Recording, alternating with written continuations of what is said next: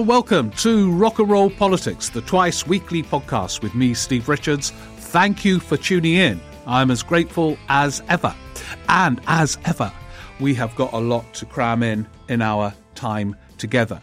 Uh, if it's okay with all of you, I'm going to reflect on the SNP leadership contest and the lessons of leadership much more widely than that uh, contest alone. Um, so that's what I'll be doing. Your questions will involve a dialogue on all sorts of things. Uh, first of all, got tons and tons of questions or points uh, on uh, the interview I did with Neal Lawson, the chair of Compass, last week. Um, so if you haven't heard that, do listen. Uh, it's it's triggered a, a huge array of questions. Uh, no, more points, some questions. So there's that. There's uh, the Northern Ireland Protocol, more on that and the position of the DUP, the stuff on Boris Johnson, the Sue Gray appointment, and so on. So that will all be covered uh, when we go to the questions. Um, but I'm going to focus on the lessons of leadership from the contest so far with the uh. So before all of that, uh, yeah, God, so much. Um, just a reminder of the live shows coming up, and it's really the timing is is brilliant. Frankly, uh, you've all got to come along because a lot of these shows uh, coincide with the week when uh, Boris Johnson will appear before the Privileges Committee. This will be an extraordinary moment. Here will be a Prime Minister what do I say, Prime Minister, I'm going crazy, former Prime Minister, who has really, throughout his life and certainly his political career, avoided scrutiny of any sort. It was a form of genius that he rose to the top of his party, avoiding uh, great scrutiny uh, via the media or internally. And when Prime Minister, he managed to avoid it too, which is incredible, by appointing a cabinet of subservient figures and by winning by a huge margin, and then a prime minister can do whatever they want, the December 2019 election.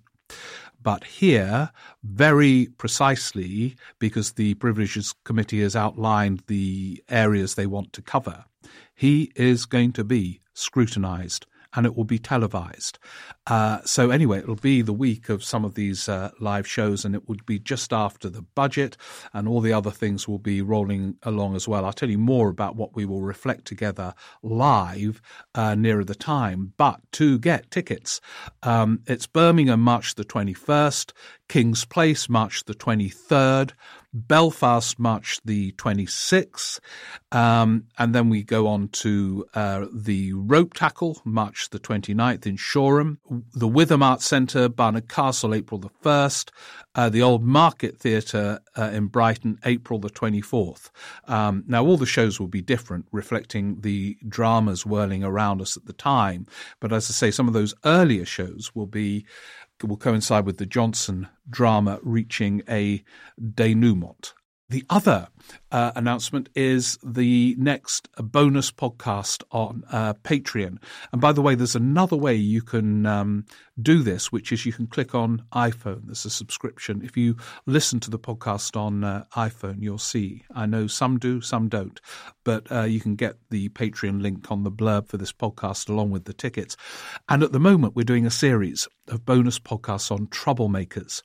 Uh, there's been so far Tony Benn and Enoch Powell. And I was going to sort of do another uh, Labour one this week, a Labour troublemaker, but it's quite interesting with the Labour Party for all its restiveness, uh, for all its dysfunctionality. Actually, it's surprising the degree to which uh, their key figures kind of behave themselves in government. So, for example, in that stormy 74 to 79 Labour government, first led by Harold Wilson, then by James Callaghan, no cabinet minister resigned on an issue of principle. Now, you compare that with the Conservative governments. Uh, Theresa May, cabinet resignation virtually every day over Brexit. Uh, Boris Johnson unable to form a government after a series of resignations last summer. He's almost forgotten that, as if it was a sort of weird aberration uh, in his uh, Churchillian fantasy that he's always on the edge of a prime ministerial comeback.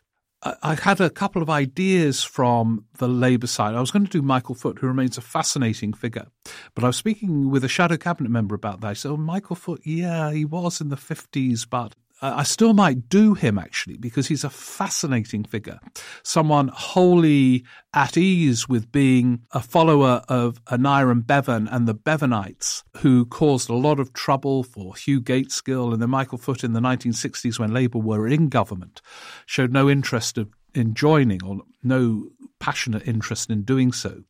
He was wholly content with the other things he was doing and then became the absolute opposite of a troublemaker in bringing the government uh, or trying to bring that Labour government together in one piece as Callaghan's deputy. Yeah, and then of course he became leader. Uh, maybe, oh yeah, I, think I will do that. But the next one will be uh, you all have wanted this Nigel Farage. And I will address the key question the degree. Lots of people say he was the most influential politician of our era. Was he? Would Brexit not have happened without this troublemaker from outside Parliament? Uh, Joe Ruffles, one of the listeners to the podcast and regular email, has got a great idea for another Patreon series of those from outside the House of Commons. How many have brought about change through pressure? Beyond Farage because we're doing him in the Troublemaker series? It's an interesting question. Uh, and uh, suffragettes, for example, did they? Can you directly link change to their protests? So on. Anyway, that's for another day. But that will be the bonus podcast coming in the next few days. So now if it's okay with all of you, few reflections on the SNP leadership contest, which is an event of great consequence, obviously for the future of Scotland and the campaign for independence, uh, and also, therefore, for the UK. Uh, the rest of it will be affected, whatever happens on that precise route, uh, whether independence at some point happens. It also, of course, has huge implications for the wider political UK landscape did the combination of Salmond and Sturgeon drive the SNP to a peak that wholly wrecked the Labour Party's positioning in Scotland? And is there now space for Scottish Labour to recover to some extent in the post Sturgeon era? And if they do, Starmer's path to number 10 becomes smoother.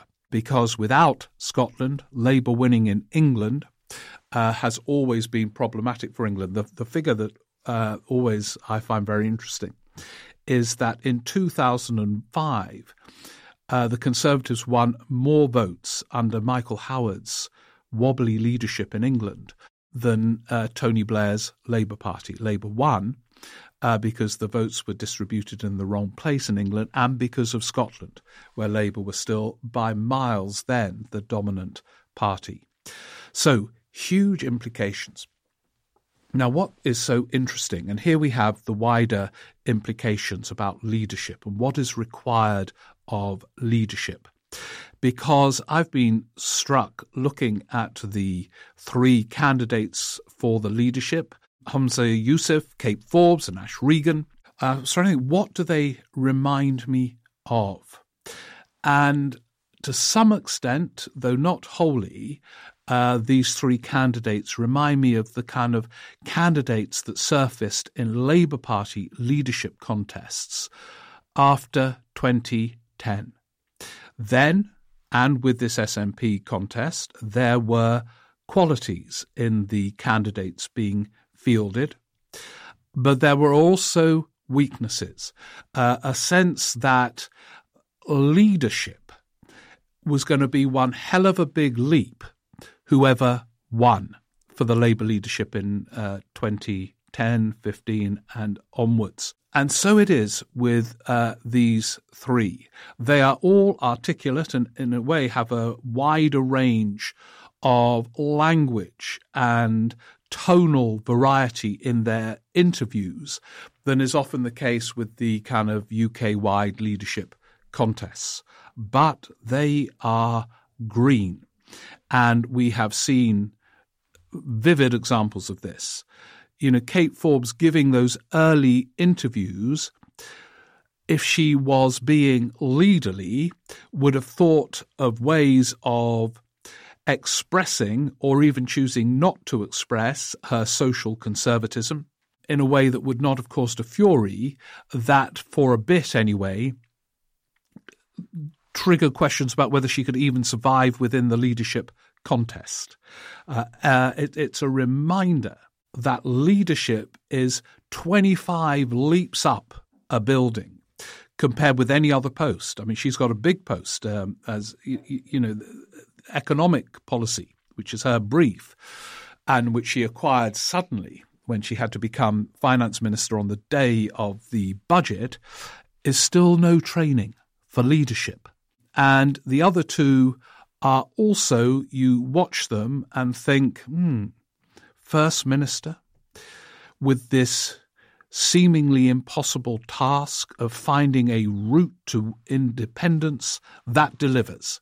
And that raises an interesting question uh, as to why. Given the dominance of the SNP in Scotland, the dominance for some time. And here is another lesson of leadership.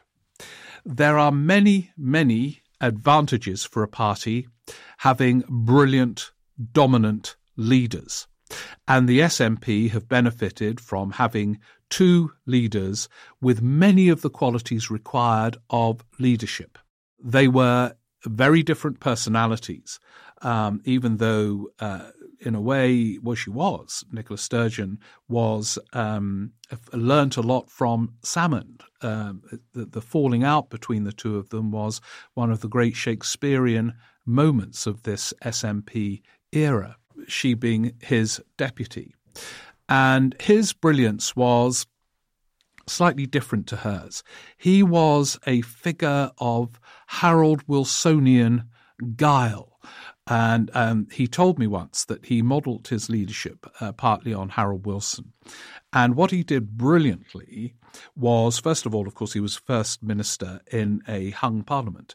Um, that was in itself a triumph to get to that position. But before uh, the total, overwhelming dominance but he managed the alliances that you need to form and discovering what you can do without the need for legislation brilliantly and advance the SNP within power. Uh, and Nicola Sturgeon, I think the context for Sturgeon was uh, very benevolent. Uh, uh he planned the handover brilliantly uh, whatever you think of him, uh, the timing was perfection. I think he now regrets it. I'm sure he does, given the fallout between the two of them. But he handed it over at a dream moment, announcing his resignation after the referendum on independence, and on a day when many beyond those who had voted for independence felt let down. Uh, when Cameron uh, announced, with again a wholly misjudged initiative, early in the morning on the day after the referendum that he was changing things in relation to Westminster and Scottish MPs, that English MPs alone would be able to vote on English related legislation. And a lot of people in Scotland felt almost more angry about that than any other element of this whole sequence. And that was the day Nicola Sturgeon became leader of her party. And if you remember, the weekend that followed, uh, well, in effect, she became leader of her party. It was always going to be her. There was no sort of uh, uncertainty as there is at the moment about the successor. And uh, membership applications were flying in to the headquarters of SM, the SNP in the light of the disappointment that the referendum hadn't delivered, but also Cameron's foolish, unnecessary manoeuvrings at Westminster. So it was at a moment when momentum was uh, helping her as the new leader, but she was ready for it. Um, she developed remarkably as a politician. If you look on YouTube, there are uh, examples when she was a youngish politician, even when she was deputy to Alex Salmond where publicly she could be at times hesitant, slightly awkward, reticent. I think she's quite a private, shy person uh, away from the political stage. But by the time she got it, she had arrived fully formed, uh, having experienced the battles of the referendum and being Salmond's deputy. He didn't stifle her, he allowed her to breathe, knowing that at some point he would want her to take over. And then she became utterly dominant, and the voice and kind of almost personified the cause of independence and she could work a room uh, almost instinctively. Uh, some politicians, some leaders, certainly some of the current leaders, have to think very carefully what they say in a room. She could just do it. I saw her at a fringe meeting, not a, yeah, no, a fringe show. She was on a panel at the Edinburgh Fringe last August.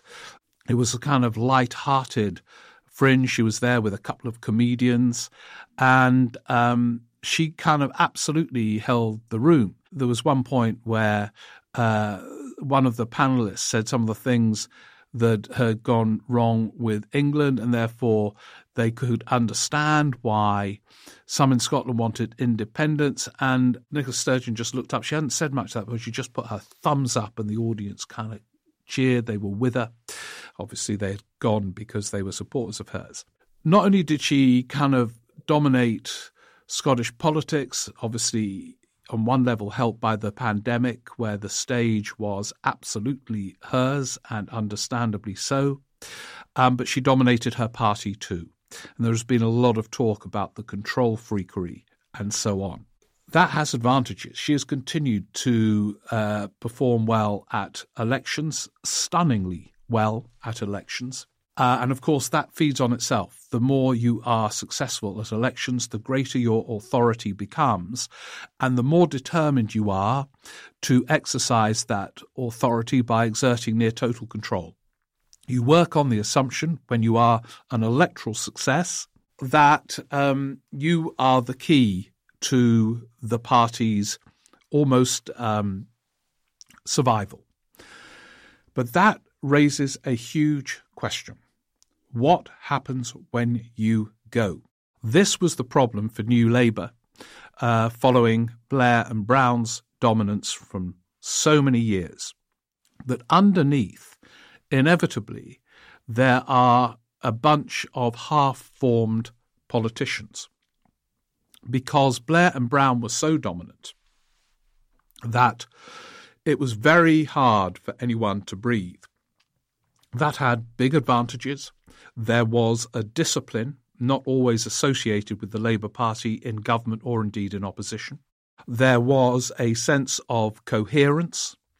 Um, as uh, the fleeting Education Secretary Estelle Morris said to her people when she became Education Secretary, there are Gordon's departments and there are Tony's departments, and we're one of Tony's departments, as in he was showing a great interest in education. She realized that her role was to deliver for him, to the point that she disagreed on some of the things that uh, he wanted to do, and she resigned rather uh, heroically, actually, rather than sort of carrying on for the glamour of it all.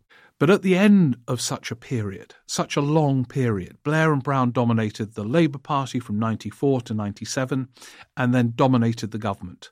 All the key decisions were made in discussions between, discussion sometimes is a polite word, sometimes blazing rows between the two of them and their entourages. And the cabinet had to dance around that, and other junior ministers danced even more passively as you would see if you read Chris Mullin's diaries about being a junior minister, which is hilarious in the sort of powerlessness of the role. So they won one election after another on that basis, but then posed a big question in terms of the future of their party. Neither had cultivated potential successors. Uh, they were more concerned about imposing their will and discipline on the party. And so in 2010, a leadership contest took place, which was frankly pretty lackluster, although these were largely between quite experienced cabinet ministers in 2010. It was the election that Ed Miliband won. Uh, there were the dramas between the two brothers. There were sort of uh, other issues, but um, it didn't feel as if I think it was five candidates would all had the leaderly qualities that would automatically descend on them. And Ed Miliband, though deeply experienced in government and had many qualities, um, struggled with being leaderly. And it was one of the issues in the build up to the 2015 election, which then elected Jeremy Corbyn, who had had no experience of any front bench role. So, this is what happens when big leaders leave the stage. If there isn't a successor uh, lined up with all the leaderly qualities that Nicola Sturgeon had acquired when Salmond resigned, there is quite a lot of trouble ahead. And these three candidates, as I say, uh, in some ways more fluent than some of the candidates that contests, for example, the July Tory leadership campaign, I think have got epic challenges given their lack of experience. I know they've all been ministers and all the rest of it, and quite high up in um, various SNP administrations, but they are inheriting a hugely complex situation where, first of all, the SNP, like many political parties, are, uh, but in, in some ways more so, it's a deeply divided party. You have some on the right, uh, business leaders, for example, who want independence or uh, or whatever, who look to a kind of Thatcherite uh, kind of vision. And then you've got some on the Corbynista left and social democrats. Alex Salmond always used to describe himself as a social democrat. And then, as the uh, leadership uh, contest has shown, you've got a division between social conservatives and social liberals.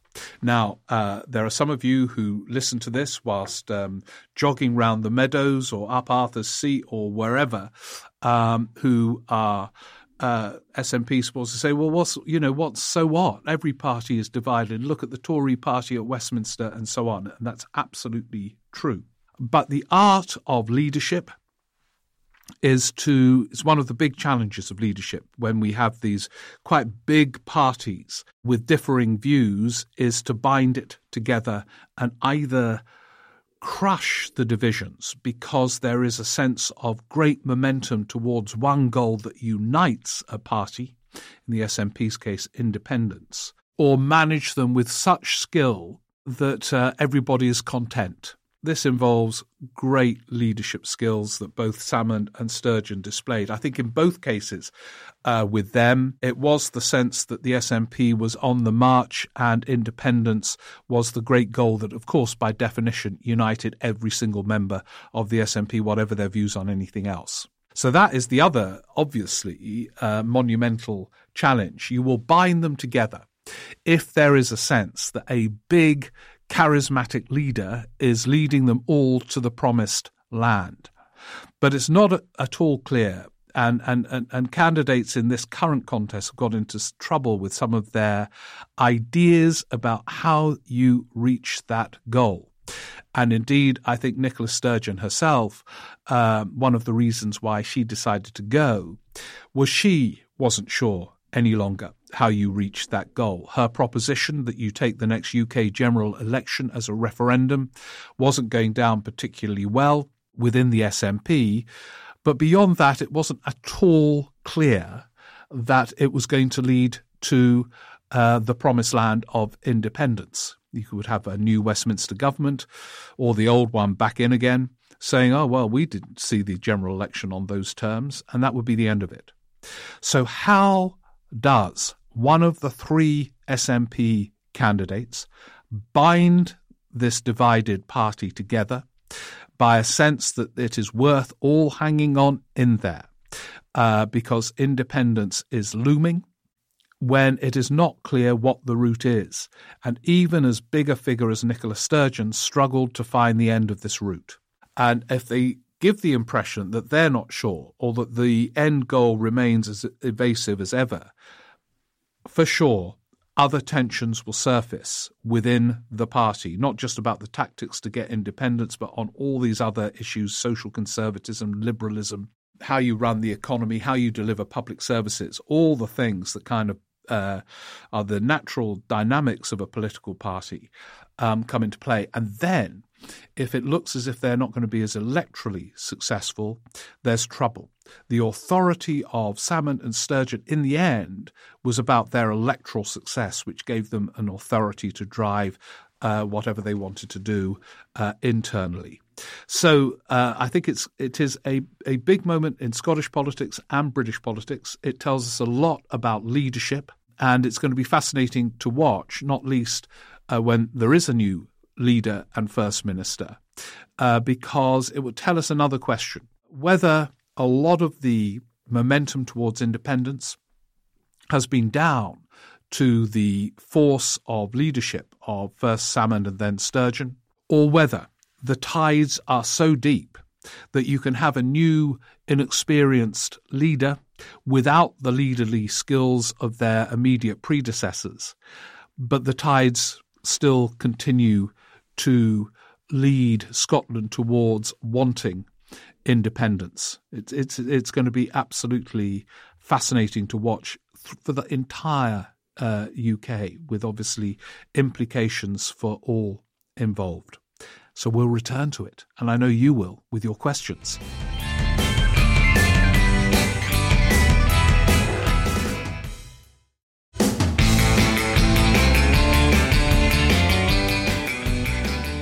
Without further ado, let's go to the questions.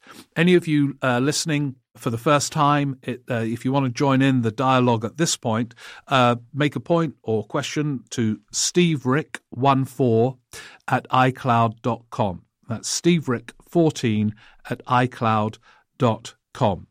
And we've got some uh, great questions from all kinds, and I say lots um, responding to Neal Lawson's uh, interview that I did with him last week. Uh, so uh, let's begin with Nick Baldwin.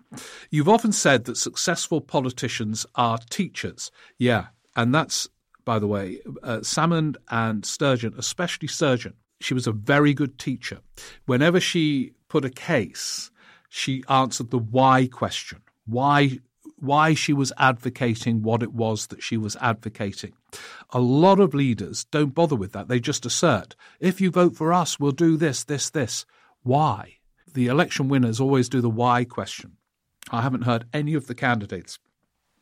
I've heard a lot of assertions, but uh, in the SNP leadership, but not the why. Anyway, back to Nick. I think Starmer is starting to be a teacher by breaking down the problem of how to turn things around uh, by breaking it into bite sized chunks. These chunks are his missions, which I find readily understandable and reflect our situation. We do need to grow the economy, respond to climate change, rebuild the NHS, improve life chances, chances through education, and tackle crime. I can see how a radical program based on these strategies can be met. So yeah, well let's let's see. I've had it's had mixed reviews in the media and in the rock and roll politics cooperative, uh, Nick. But it's interesting that you think that he says um, of Neal Lawson's uh, interview. He says, "I'm afraid Neal's pessimism means he's destined to be forever disappointed, regardless of whether or not Starmer is successful." I suppose it depends what success is defined as being. I don't think he would be disappointed if um, the change of government uh, meant absolute change after just the dysfunctionality of recent times. But um, uh, let's see. Uh, so uh, Jeff Strange says, uh, uh, it's very interesting. I don't know if you're listening, Neal Lawson, but you've you, you have kind of got a whole debate going here. Just to say a big thanks for the podcast with Neal Lawson. Space and room for good discussion, allowing the subject matter to breathe. Yeah, one of our favourite phrases for new listeners. Let things breathe. The BBC is so biased these days against letting interviews breathe, letting anything breathe. Some of their programs, which are going to be sort of hour long programs with about eight or nine guests, oh, God, it's pathetic. Uh, it also illustrated in the main how remote our elected political masters are from us mere mortals. This is back to the interview. There is an intense craving for those of us outside the fripperies of Westminster for discussion that underpins strategies for change. Your chat with uh, Neal exemplified this. It got me really thinking. Oh well, that's that's great to great to hear. Those of you who didn't hear it will be envious, but the joy of podcasts is you can go back. It was the last podcast and listen. David Stanley also agrees with. Uh, uh, Neal Lawson. He says there is a need for change in the voting system and party management to bring in more people of talent rather than expelling and excluding people because they don't conform to rigid and narrow views. I've never been more disillusioned and fear that things are likely to get worse until we change the electoral system. Well, David, there are a lot in the Rock and Roll Politics Cooperative uh, who want to change to the point where I had to do, as you probably know, uh, two electoral reform specials um, earlier this year. No, last year. Anyway, David as a former councillor and a party member for 35 years, I can only agree with Neal that the party has become a hollowed out, desiccated machine. If only Mikel Arteta was leading the Labour Party. Well, David, if only Mikel Arteta was managing Spurs uh, as a Spurs season ticket holder. Uh, maybe you knew that and put that in as an act of terrible provocation. Rob Watson is on the other side of this debate. He's he said he's listening doing the housework. And it sounds quite arduous, Rob, your housework. There's a few descriptions of what Rob gets up to listening to the podcast with his housework. He says, uh, I hope Keir Starmer doesn't foil, follow Neal Lawson's advice and write too many articles for The Guardian, The New Statesman, or Marxism Today, but continues to do what he's doing well and keeps talking with the wider country. Uh, yeah, well, I think uh, Rob Neal Lawson would be up for a dialogue with the wider country in terms of a Labour leader doing that. I suppose it's a question of what the message is at this key moment uh, in the build up to the next election. Good luck with the housework and everything else you do, uh, Rob. Uh, now, Nigel Bannerman writes from Brittany. Oh, God, it must be so great in Brittany. It's freezing in the UK at the moment. Anyway, he too wants to follow up from a point made by Neal Lawson in the podcast. Uh, he says he uh, Neal bemoaned the lack of substantial intellectual figures in the current Labour leadership. A question which I don't know if you've managed to discuss either before or after is why. I think an interesting point to consider is why is the current political terrain producing the characters it does? And what does that imply for future developments? Yeah, it's it's interesting. There have always been, and there's less so at the moment, uh, political figures interested in ideas. Some of them are troublemakers who are featuring in the series. You know, the, you know, Powell, Tony Benn. I mentioned Michael Foot earlier in this uh, podcast. Uh, Wilson was surrounded by big uh, thinkers, uh, Anthony Crosland, of course, to name but one, but there were others. You know, I'd put Roy Jenkins in that uh, category. and in, on the Tory side, you know, the people like Ian Gilmour, brilliant writers and full of ideas, and in a way as interested in ideas as policies. We're we're we're at the moment in a sort of phase where uh, quite a lot of this has been sort of depoliticized to quote Tony Blair, down to an issue about what works. Whereas the essence of politics is a, is a debate about the means to get what works. No one in a party stands for not for what doesn't work. And that's when you get the space for ideas and you know think tanks suddenly start buzzing with a sense of great space and opportunity. And that is a an important part of politics. So is the discipline and message discipline and all the other things that we get in this era. But uh, but the ideas matter too. Thank you, Nigel. Enjoy Brittany. I assume it's is it sunny then? Maybe it's a bit too early for that. But we haven't got anything here. It's just cold. Over to Richard Evans next. Uh, with your with regard to your recent commentary on the Northern Ireland Protocol, and particularly whether the DUP are likely to accept the new arrangements. I have to say that I'm very much on the side of Dominique, our French correspondent, but who was from Northern Ireland. This is another debate we're having for new listeners. Is the DUP ready to be pragmatic enough to sign up to the protocol?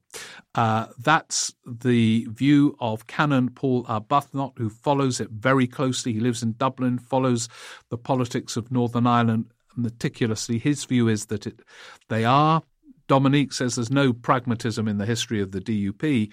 And as I say, uh, uh, Richard comes down on Dominique's side. To my mind, the DUP have absolutely no intention of being pragmatic, despite the obvious economic and wider political benefits. And much of their confected obdurance isn't really about the Windsor framework, but much more about not wanting to re establish the Assembly in Stormont, with Sinn Féin as the uh, largest party. Yeah, so there we are. I, I, I'm kind of reading these out because I think a lot of you know the DUP uh, better than me, uh, and certainly uh, Paul does. That's Canon Paul Arbuthnot, who is uh, writes back to put his side, and it's important. It's a, it's a really interesting. This I think you learn about parties through debate. It's one of the problems with the BBC where you have to pretend to be pretend. No, there is. You can be impartial, but if you just say, "Well, there's this and this," the debate shines light. So, this is Paul's latest contribution lots of thoughts are running through my head about the DUP's position on the protocol deal. I know that some find it hard to believe that the DUP are pragmatic, but they went from being the party of Paisleyite protest to Paisley sharing power with Martin McGuinness. If this isn't sheer proof of pragmatism, then I don't know what is. The truth is that both the DUP and Sinn Féin have been on a pragmatic political journey. While still confident that the DUP will bite and take the deal, we need to remember that Jeffrey Donaldson needs time and patience to sell it to the more doctrinaire elements of the party. Of course, there's a reasonable chance they won't take it, but even if they don't endorse it, I don't think they'll completely reject it either. So there we are. The debate in our rock and roll politics cooperative continues. Richard Blackburn, uh, he tweeted, said, Hi, Steve, really enjoy the pods. Oh, thank you. Reese Sue Gray, am I the only one who thinks it's a masterstroke? It brings Johnson right back into it, causes nothing but trouble for Sunak. Starmer gets a top operator, and PM is left fighting the Boris Johnson lies. Um, yeah, well, the Sue Gray appointment, I think I think the key question really is this. I mean, Boris Johnson is trying to use it to discredit her investigation, which uh, actually was relatively restrained. Was very restrained, actually. She gave no verdict on him. She didn't investigate the so called ABBA party, which sounded uh, one of the more kind of riotous events in number 10. He will try and use it. I think most people know that she was an impartial civil servant, and uh, the Partygate thing was conducted in that light and was not, not challenged at the time. So I think the key question is will she be a good chief of staff for Keir Starmer? And we won't know that till she starts. Uh, but what she has got is clearly an, uh, an energy and a formidable personality that gets things done. And um, she will bring that in. I think the key question is he himself is uh, defined really. You're defined by jobs you do, you know, in your 40s, early 50s. He is a director of public prosecutions that's become leader of the Labour Party very quickly. He was only an MP in 2015. So you need people around him who understand the rhythms of politics deeply. Now, that's not her uh, because Sue Gray has been in the civil service. So who is it? But I, but we will know, and that is, I say, as I say, I think the key question is that, and we will know soon enough.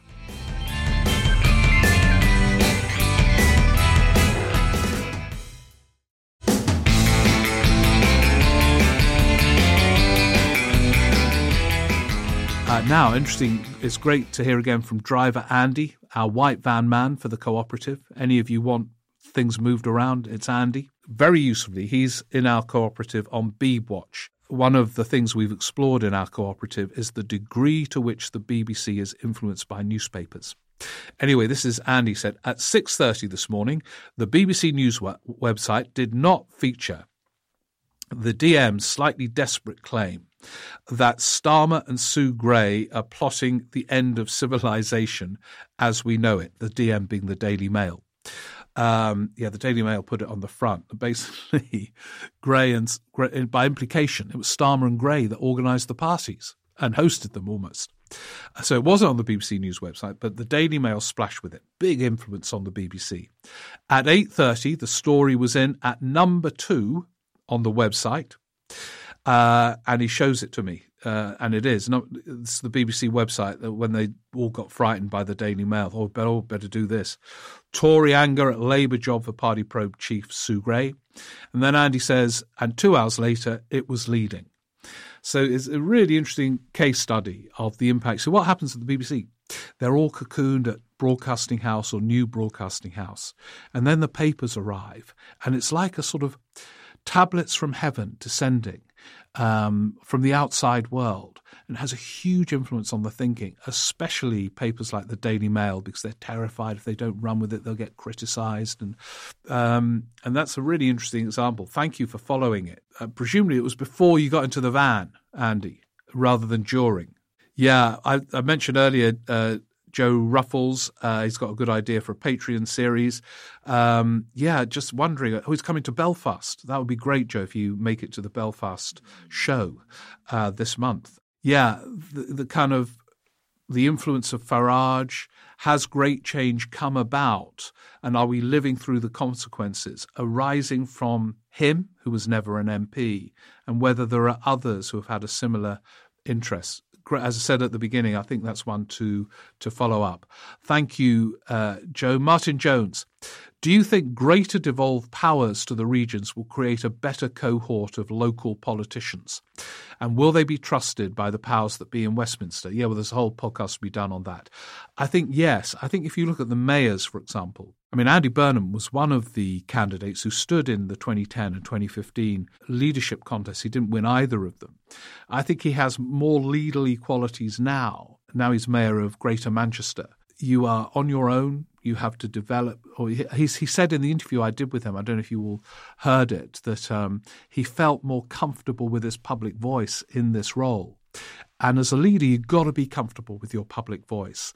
Um, it's very hard to acquire a public voice at the center of the stage with all the spotlights on you. You've got to have it already. So I think there is a chance of that. Now, whether they will be trusted at Westminster is a key question if Westminster or the Treasury are providing money for them, they will want to keep a close eye on how that money is spent. I think that will still be the case, even though uh, some of you might have heard the interview I did with Lisa Nandy. They are planning a historic transfer of power from the centre. I suspect the centre will still show a lot of interest. Let's quickly do a couple more. Phil Gibbons, you said you thought that Labour's pledge to get the highest sustained growth in G7 was good. I disagree. Why the highest? Firstly, it's resonant of Johnson's incessant world beating claims during the pandemic. Also, how can you pledge to be the highest when you have no control of the policies of the other six? Uh, for me, it doesn't make sense. Just pledge strong, sustained growth. Phil, you've converted me. I agree with you, I, I, and uh, for precisely the reasons you said. I mean, I think what I thought was okay was to have these missions as a focus in government. Um, they are they are vague, and there are the tax and spend conundrums still to be faced, as we discussed last week, and with Bridget Phillipson when she was advocating uh, a childcare scheme of some ambition. Uh, but I agree with you. I think that would have been a better way of doing it. See what happens with our dialogue, our never ending dialogue, like the Bob Dylan, we're on a never ending show, um, never ending tour. Some of you converted me to electoral reform, though I have my doubts still. Um, and I'm converted, Phil. Oh, Stephen Murray, uh, the friendly orthodontist from Dublin. Uh, yes, Stephen, I, I, really want to do a live show in Dublin. You've got me thinking. He says, This is another theme, perhaps, uh, for Patreon. It's a really good one again. I presume many things are decided in secret or behind closed doors, but sometimes you know who was talking, when, and where they were talking, but not what was said. Uh, yeah, uh, he was referring to the negotiations that Sunak conducted to bring about the agreement on the protocol. Yeah, there are many others where the doors are closed and things emerge. What was said to bring them about? Um, it's it's a really good idea for another bonus podcast series on Patreon. Thank you, Stephen. I hope to get to do a show in Dublin Um, that'd be really fun. Finally, we're going to go to Tokyo and Nigel Tantrum. Every week, PMQs is the same. Starmer asks a question and Sunak gives an unrelated soundbite. I thought it would improve after Johnson. To be fair, I thought Truss marginally more responsive. Actually, there was that first Prime Minister's questions between Truss and Starmer, which almost got a bit ideological, which is very healthy in British politics. It's got to be about ideas and values as well as you spent 10p on this and 5p on that. Which is what happens in elections, where Labour certainly are challenged, uh, uh, but as if an accountant was the interviewer, and the shadow minister was sort of asking, you know, it's, it's hope that you're right about it. The one PMQs was quite good, and then she was gone. Uh, my question why has neither Starmer nor his predecessors ever said words to the effect of point of order, Mr. Speaker? The Prime Minister didn't answer. This might be followed inevitably with point of order, Mr. Speaker. I thought this was questions to the Prime Minister, not questions to the Leader of the Opposition. Loving the show. Oh, thank you, Nigel. Spread the word in Tokyo. Be good to get an audience in Tokyo. Come out and do the show there. Um, yeah, well, actually, that is used a lot. It's a clever device. Uh, leader of the opposition says, I remember Tony Blair doing it a lot. Like, I'm, you're asking me the questions. Let's swap places. I'll be the prime minister. You can be the leader of the opposition. Huge cheers from Labour MPs. Um, so that one is used. Um, but I think there are better ways of uh, both of them doing PMQs than we've had recently from Keir Starmer and uh, Rishi Sunak. Perhaps for another podcast. But that's it. I think we better finish now. I hope you've all enjoyed running, baking, uh, having a glass of something or other uh, while we've been trying to make uh, sense of it all uh, in our time together. There'll be another one uh, later this week, an interview, which will be great. So do tune in for that and subscribe. That's the key thing. If you subscribe, you get it automatically when it uh, comes out, and that will be Thursday for Patreon subscribers, Friday for the rest of the cooperative. And uh, yeah, if you could leave a review, that'll be much appreciated, but only if you like it, of course. And uh, yeah, do book tickets for the live shows where we gather together to make sense of it all. And I say, I think the, the end of March, when these shows erupt, it's going to be many, many dramas around us. Anyway, in the meantime, have a great few days. See you soon. Thank you. Bye.